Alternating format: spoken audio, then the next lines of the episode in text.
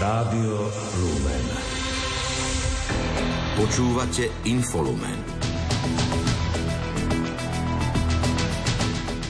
Robert Fico sa v januári stretne na hraniciach s ukrajinským premiérom Denisom Šmihaľom. Lídry členských krajín Európskej únie nedosiahli na samite v Bruseli dohodu na novej finančnej pomoci pre Ukrajinu v objeme 50 miliard eur. Vatikán povzbudil slobodné matky, aby pristupovali k sviatostiam. Sú tu správy. Príjemný podvečer želajú Peter Ondrejka a Julia Kavecká. Domáce spravodajstvo. Poslanci Národnej rady ukončili po obede dnešné rokovanie. Počas dňa diskutovali o novele kompetenčného zákona, ktorá hovorí o zriadení nového ministerstva. Do diskusie je naďalej prihlásených písomne ešte vyše 30 rečníkov. K rokovaniu sa poslanci vrátia opäť v pondelok. Diskusii dominovali vystúpenia opozície. Vládnemu návrhu zákona vyčítali poslanci viacero veci, medzi nimi aj rokovanie v skrátenom legislatívnom konaní. Predložili aj niekoľko pozmenujúcich návrhov. Opozičná SAS vyzvala predsedu Národnej rady Petra Pellegriniho, aby stiahol z programu schôdze novelu zákona o ochrane oznamovateľov proti spoločenskej činnosti. Poslankyňa Mária Kolíková upozornila, že novela ide proti zmyslu samotného zákona. Aj hnutie Slovensko kritizuje snahu zmeniť zákon o ochrane oznamovateľov proti spoločenskej činnosti.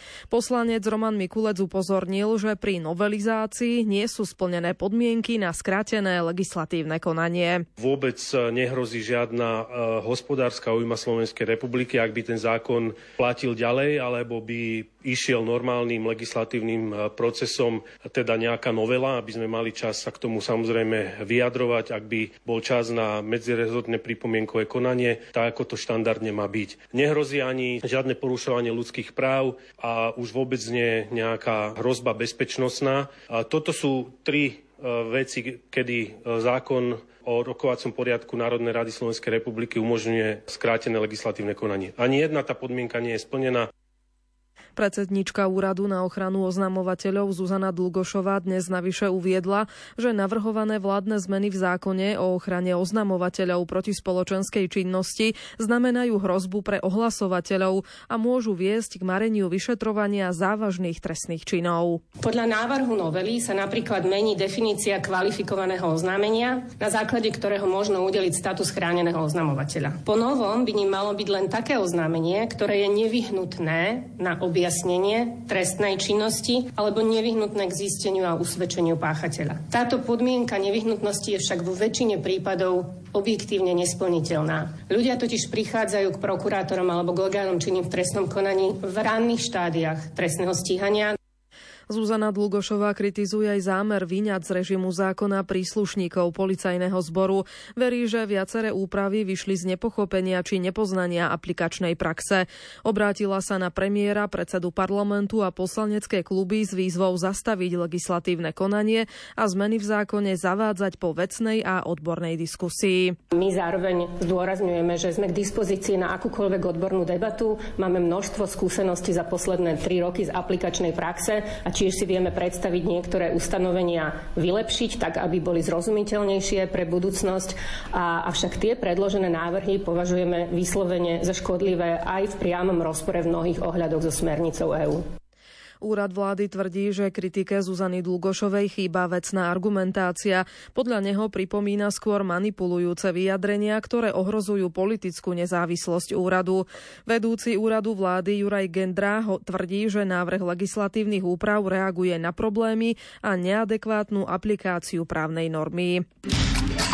Krátko z domova. Voľby do Národnej rady by v decembri vyhrala strana Smer so ziskom viac ako 24% hlasov. Na druhom mieste by sa umiestnilo progresívne Slovensko s takmer 21,5% Hlas Petra Pellegriniho zostáva na takmer 15% Vyplýva to z prieskumu agentúry AKO pre TV Joj. Do parlamentu by sa dostalo aj hnutie KDH, strana SAS, Republika aj SNS. Slovensko podalo štvrtú žiadosť o peniaze z plánu obnovy. Rozhodovať o nej bude Európska komisia a zástupcovia členských štátov.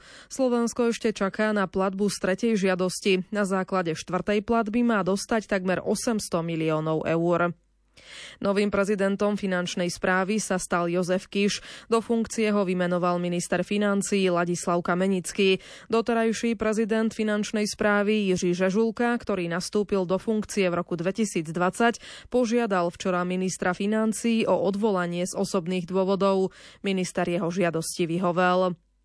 Tomáš Taraba odvolal riaditeľa Slovenskej agentúry životného prostredia Mateja Kerestúra. Nahradiť by ho mal Juraj Moravčík, ktorý bol poslaneckým asistentom Štefana Kufu a je krajským predsedom strany Život NS v Trnave. Predseda slovenskej vlády Robert Fico sa v januári stretne na hraniciach s ukrajinským premiérom Denisom Šmihaľom. Stretnutie avizoval po skončení dvojdňového samitu Európskej únie v Bruseli, na ktorom sa rozhodlo o začatí prístupových rokovaní s Ukrajinou. Premiéry majú rokovať o humanitárnej a civilnej pomoci Slovenska a Ukrajine. Fico chce tiež ponúknuť Ukrajine skúsenosti Slovenska z prístupového procesu do EÚ. Členovia súdnej rady neodvolali Jana Mazáka z funkcie jej predsedu. Za návrh na odvolanie hlasovalo 9 členov rady. Traja sa zdržali hlasovania, traja boli proti. Mazák nehlasoval. Rozpráva trvala viac ako 6 hodín. Návrh na odvolanie iniciovalo 6 členov súdnej rady. Dôvody objasnila členka rady Marcela Kosová. Ten dôvod je jasný, prečo sme navrhli odvolať ho z postu predsedu súdnej rady, pretože tých 20 bodov, ktoré sme uviedli, podľa nás odôvodňujú odôvodnili to, že si myslíme, že jeho ďalšie pokračovanie v tomto poste spôsobuje ďalej to, že sa prehlbuje nedôvera verejnosti v justíciu. Jan Mazák argumentoval zvýšením dôveryhodnosti súdnictva počas obdobia, keď súdnej rade šéfuje, odmietol tvrdenia o opakovanom porušovaní svojich povinností. Málo kto vie, ale je to ťažko uchopiteľné, si predstaviť, čo znamená robiť predsedu Súdnej rady Slovenskej republiky v úplne novom právnom prostredí, ktoré platilo od 1. januára 2021. Že to bol vlastne problém, že mi vytýkali to, že ja som v mnohej právnej úprave sa veľmi ťažko hľadal, orientoval, ale to celá súdna rada a to ma najviac prekvapilo, že moje právne názory e, boli spochybňované, hoci ja som ich priebežne korigoval. Európsku úniu vníma pozitívne 41% obyvateľov Slovenska. Oproti jari ide o nárast o 5% Vzrástla aj v dôvera v EÚ na 48% a dôvera vo vládu na 37% Vyplýva to z jesenného prieskumu Eurobarometer. Ako najzásadnejšie problémy, ktorým čelí dnes Európska únia, vnímajú obyvateľia Slovenska vojnu na Ukrajine, medzinárodnú situáciu a pristahovalectvo. Najpozitívnejším výsledkom únie je pre respondentov voľný pohyb ľudí, tovaru a služieb, mier a euro, hodnotí sociologička Olga Ďarfášová. Sloboda pohybu, eurofondy, podpora z Európskej únie, to sú stále ako veľmi dôležité veci, avšak naozaj vidíme posun v tom, že aj hodnota mieru, hodnota demokracie, právneho štátu stúpla v očiach slovenského obyvateľstva. Určite ten mier si môže každý predstavovať nejako inak, ale je dôležité, že tieto piliere, na ktorých vlastne Európska únia už teda mnoho dekád stojí, začína viac vnímať aj slovenská verejnosť. Výsledky Eurobarometra ocenil aj vedúci zastúpenia Európskej komisie na Slovensku Vladimír Šucha. Občania Slovenskej republiky E, ukázali ten opačný trend, e, že väčšej dôvery v Európsku úniu, väčšieho európanstva a aj uznanie toho, že tie výzvy, ktoré sú okolo nás, sú také veľké, že naozaj potrebujeme európsku spoluprácu, lebo to, my sme o tom hlboko presvedčení, že pre Slovensko cesta samostatného riešenia tých obrovských problémov, ktoré sú okolo nás, nie je možná ani žiadnej inej krajiny veľkosti Slovenska, ani väčšej. A, tá európska spolupráca je absolútna nevyhnutnosť.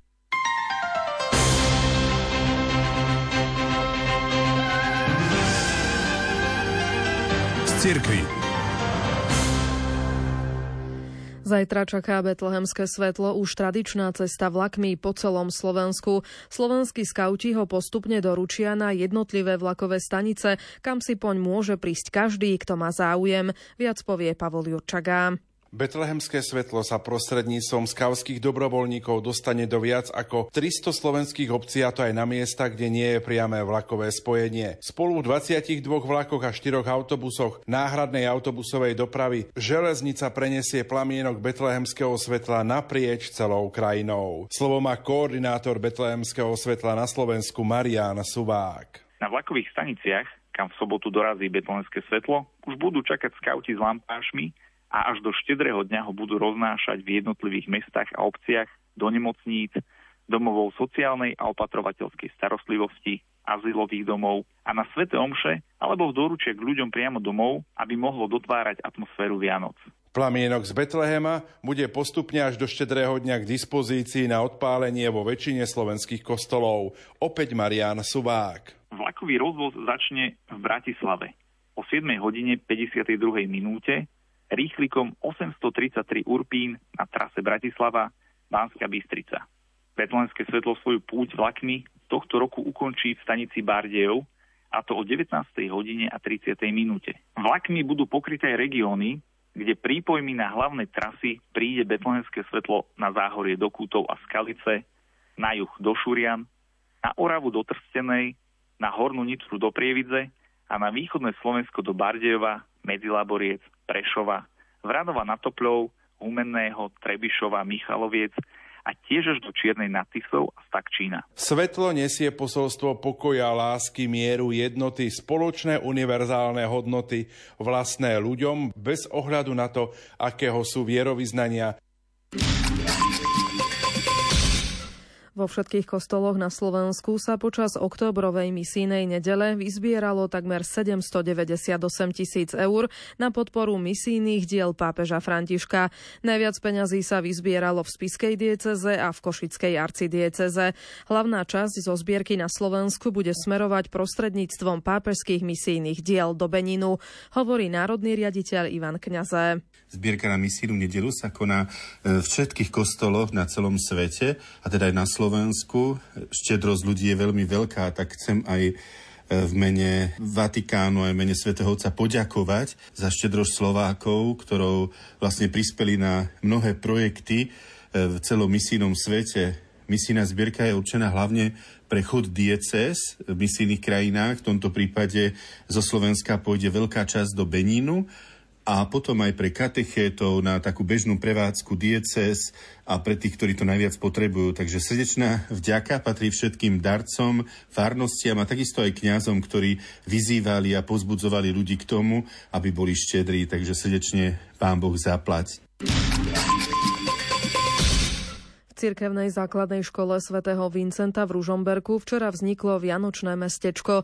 Podujatie spája v sebe Vianočné trhy, aukciu umeleckých výrobkov žiakov i Vianočnú tombolu. Hosťom bol spevák Pavel Drapák. Na popoludní plnom zábavy sa bol pozrieť aj Martin Ďurčo. Vianočné mestečko sa na základnej škole svätého Vincenta v Ružomberku konalo už po druhý krát. O podujatí hovorí Milan Siska, zástupca riaditeľky. Hlavným cieľom toho Vianočného mestečka je, aby sme sa spojili. Neostať sami, aj o tom sú Vianoce, že sa spojíme všetci, sme pri jednom stole. Toto je taký prvotný zmysel Vianočného mestečka, lebo chceme, aby tu boli učiteľi, aby tu boli žiaci, aby tu boli rodičia a nie len to, ideme ďalej, aby tu boli ľudia z mesta, aby tu bola celá fárnosť, že toto je e, asi taký prioritný cieľ.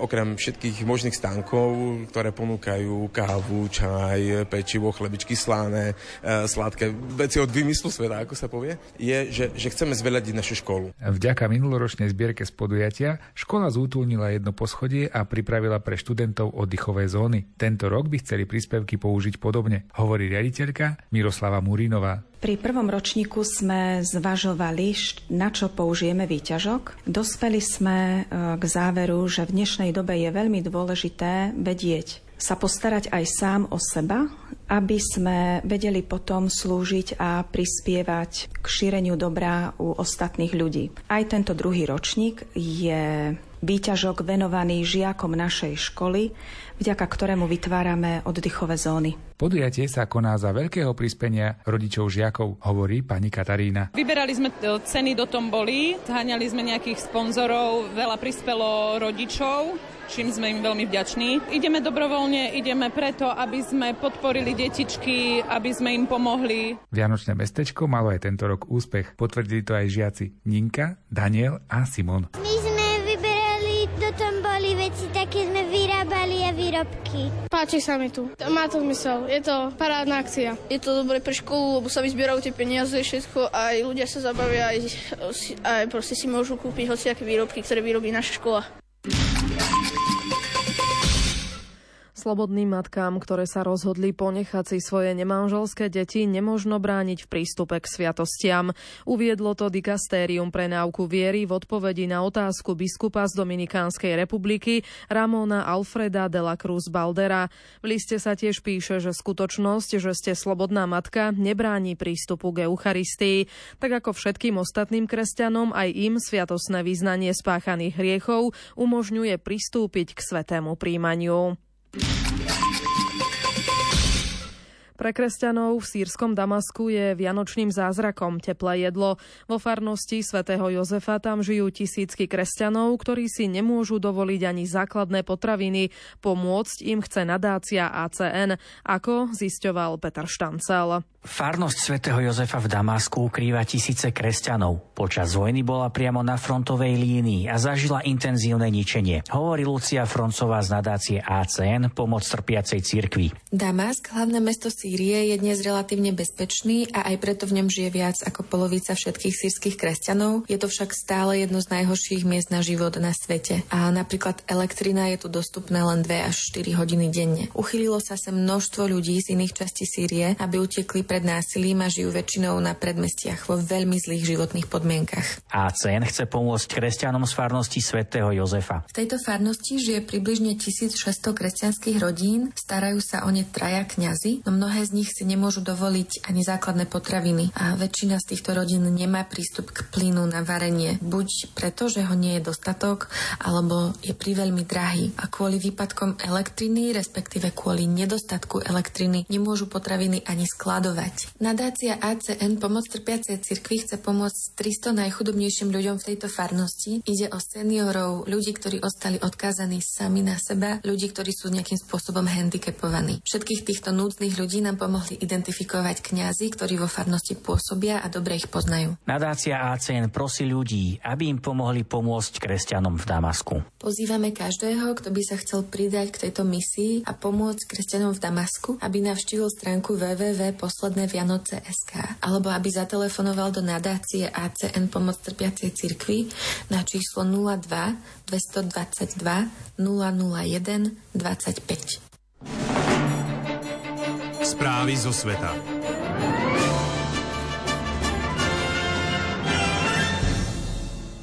Lídry členských krajín Európskej únie nedosiahli na samite v Bruseli dohodu na novej finančnej pomoci pre Ukrajinu v objeme 50 miliard eur.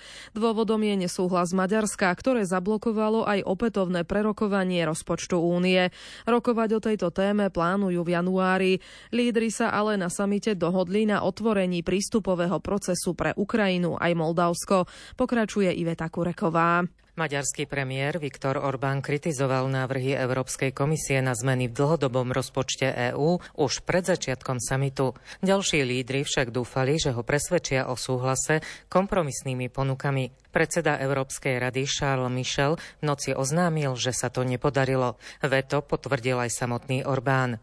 Michel hovoril o snahe dosiahnuť konsenzus začiatkom budúceho roka. Viacerí diplomati potvrdili, že sa lídry chcú touto otázkou zaoberať znova v januári. Rokovania o podpore Ukrajiny sa týkali 50 miliard eur na budúci rok. Z nich 17 miliard mali tvoriť nevratné granty a 33 miliard pôžičky. Proti návrhom Eurokomisie mali okrem Maďarska výhrady tzv. šetrné členské štáty, ktoré sú čistými placami do rozpočtu EÚ. Maďarský premiér mal pred začiatkom samitu výhrady aj k prístupovému procesu pre Ukrajinu. Tesne pred začiatkom rokovaní novinárom tvrdil, že nie je dôvod na otvorenosť voči Ukrajine, lebo tá podľa jeho slov nesplnila viacero kritérií požadovaných Eurokomisiou. Denník The Guardian s odvolaním na diplomatov uviedol, že maďarský premiér odišiel z miestnosti počas rozhodovania a lídry sa dohodli na otvorení prístupového procesu pre Ukrajinu aj Moldavsko. Ukrajinský prezident Volodymyr Zelenský privítal toto rozhodnutie. Označil ho za víťazstvo Ukrajiny, víťazstvo celej Európy, víťazstvo, ktoré motivuje, inšpiruje a posilňuje. Aj Bielý dom privítal podľa neho historický krok Európskej únie.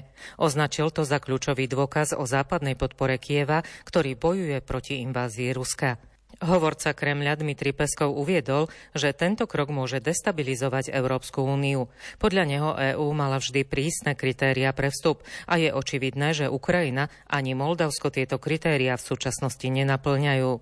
Zámerom Bruselu je podľa Peskova takýmito krokmi poštvať bývalé krajiny Sovietskeho zväzu proti Rusku. Vojna v pásme Gazy sa podľa USA posunie do novej fázy, zameranej na presné zásahy voči vedeniu Hamasu. Poradca Bieleho domu pre národnú bezpečnosť Jake Sullivan na návšteve Izraela takisto uviedol, že bude trvať mesiace, kým izraelská armáda dosiahne svoje ciele. Mahmud Abbas vyzval USA, aby mohli zastaviť izraelské útoky na palestínčanov. Pri stretnutí s Jakeom Sullivanom tiež povedal, že pásmo Gazy je neoddeliteľnou súčasťou palestínskeho štátu a zopakoval, že akýkoľvek pokus o oddelenie alebo izoláciu jeho časti je nepriateľný, informuje Ondrej Rosík. Izrael sa dostáva pod čoraz väčší tlak, aby znížil počet civilných obetí v pásme Gazy, kde od útoku Hamasu na južný Izrael zo 7. októbra prišlo o život 19 tisíc palestínskych civilistov. Hamas zabil pri svojom útoku na Izrael okolo 1200 ľudí. Podľa izraelskej armády hnutie zámerne umiestňuje vojenskú infraštruktúru do civilných objektov alebo do ich okolia a civilistov zneužíva ako ľudské štíty. Poradca Bieleho domu pre národnú bezpečnosť Jake Sullivan, ktorý má dnes navštíviť palestínskeho prezidenta Mahmuda Abbása, neposkytol podrobnosti o načasovaní zmien v intenzite a charaktere vojny. Podmienky a načasovanie tohto posunu boli témou rozhovoru, ktorý mal s premiérom Benjaminom Netanyahuom, s vojnovým kabinetom, veliteľmi izraelskej armády a s ministrom obrany. Odmietol odpovedať na otázku, či by Spojené štáty pozastavili vojenskú pomoc Izraelu, keby sa vojna nedostala do fázy nižšej intenzity s menším počtom civilných obetí. Poradca len povedal, že najlepší spôsob, ako v tom dosiahnuť dohodu, sú diskusie za zatvorenými dverami. Krátko zo sveta. Väznený ruský opozičný politik Alexej Navalný opustil územie Vladimírskej oblasti, kde si doteraz odpikával svoj trest a je prevážaný do nápravno-výchovného ústavu v inej časti krajiny.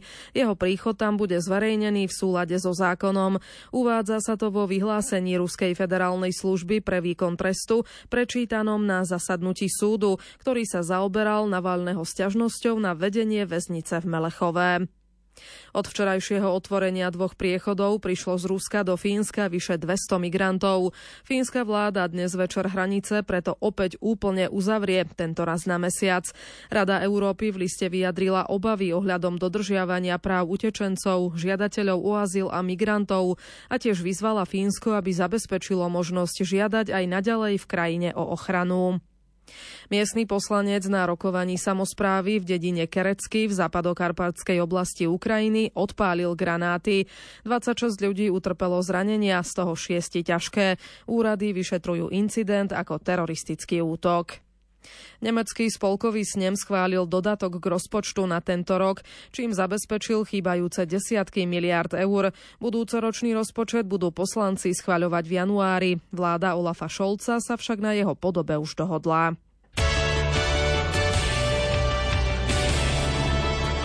Šport Rádia Lumen.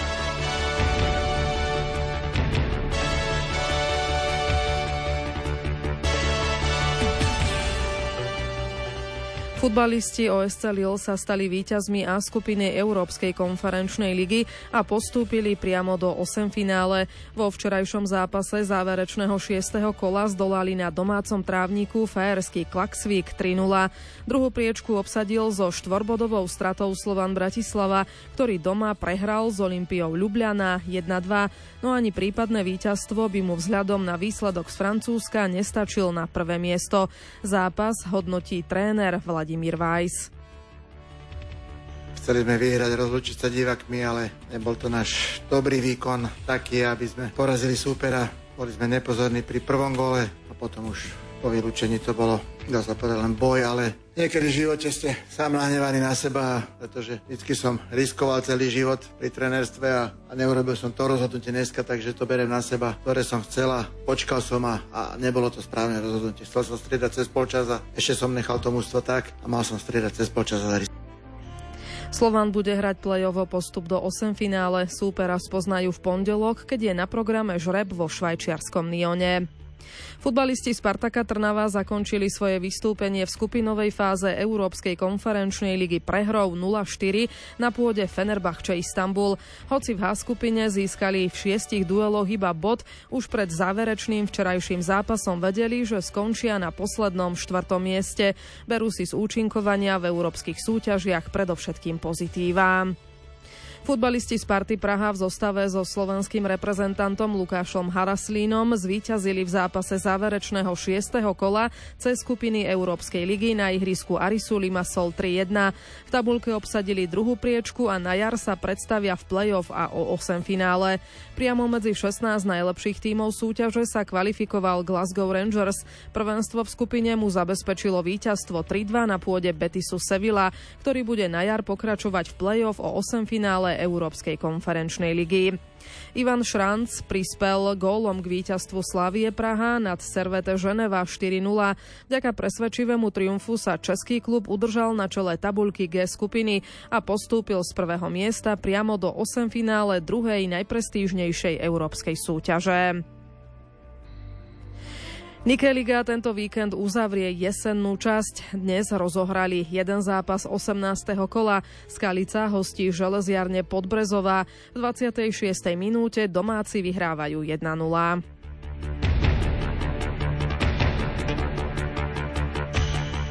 Hokejisti Tampa Bay v zostave so slovenským obrancom Erikom Černákom triumfovali v noci v NHL na ľade Edmontonu 7-4 a ukončili 8-zápasovú víťaznú sériu Oilers. Washington v zostave s Martinom Fehervárim prehral vo Filadelfii 3-4 po predlžení. Calgary s Martinom Pospíšilom a Adamom Ružičkom podľahol domácej Minnesote 2-3 po nájazdovom rozstrele. Vo veku 69 rokov zomrel Rudolf Hrubý, väčšinový akcionár HC Slovan Bratislava. Výkonným zástupcom klubu to potvrdila jeho najbližšia rodina.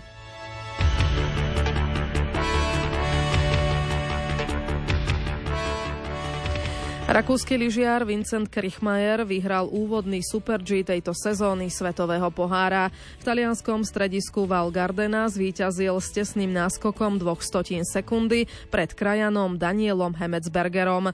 Vo vyrovnaných pretekoch skončil tretí švajčiar Marko Odermatt, ktorý zaostal za víťazom o tri stotiny. Slováci v súťaži zastúpenie nemali.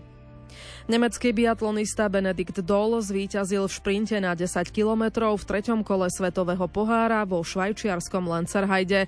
Na druhom mieste skončil obhajca Veľkého globusu Nor Johannes Tingnes B a pódium doplnil ďalší Nemec Filip Navrat. Z dvojice Slovákov na štarte skončil lepšie na 77. pozícii Tomáš Sklenárik. Počasie. Zajtra sa podľa Petra Jurčoviča prebudíme do veľmi chladného rána. Rátame s tým jednak, že sa oblačnosť zmenší. Na severe máme aj sneh. Zmenší sa oblačnosť, vietor až tak veľmi fúkať nebude, takže zajtra ráno by to mohlo byť už výrazne chladnejšie, ako sme mali doteraz, keď doteraz na niektorých miestach vôbec neboli mrazy. Zajtra ráno vyzerá to tak, že na juhu by to malo byť asi tak 0 až minus 3, ale na severe, v horských dolinách minus 10 až minus 12. to už začína naberať taký zimný charakter, ale súvisí to len s tým, že sa zmenšila oblačnosť, že tu tlaková výš, keď, keď sa toto zlikviduje, tak sa vrátime do teplého počasia. No, takže až takú radosť z toho nemám. Náš piatkový program sa nemení. O 20. hodine to bude UV hovor. Gastroenterológ Miloslav Buban poradí, ako prežiť sviatky v zdraví. Moderuje Martin Petráš. Príjemný večer želajú Peter Ondrejka a Julia Kavecka. Do počutia.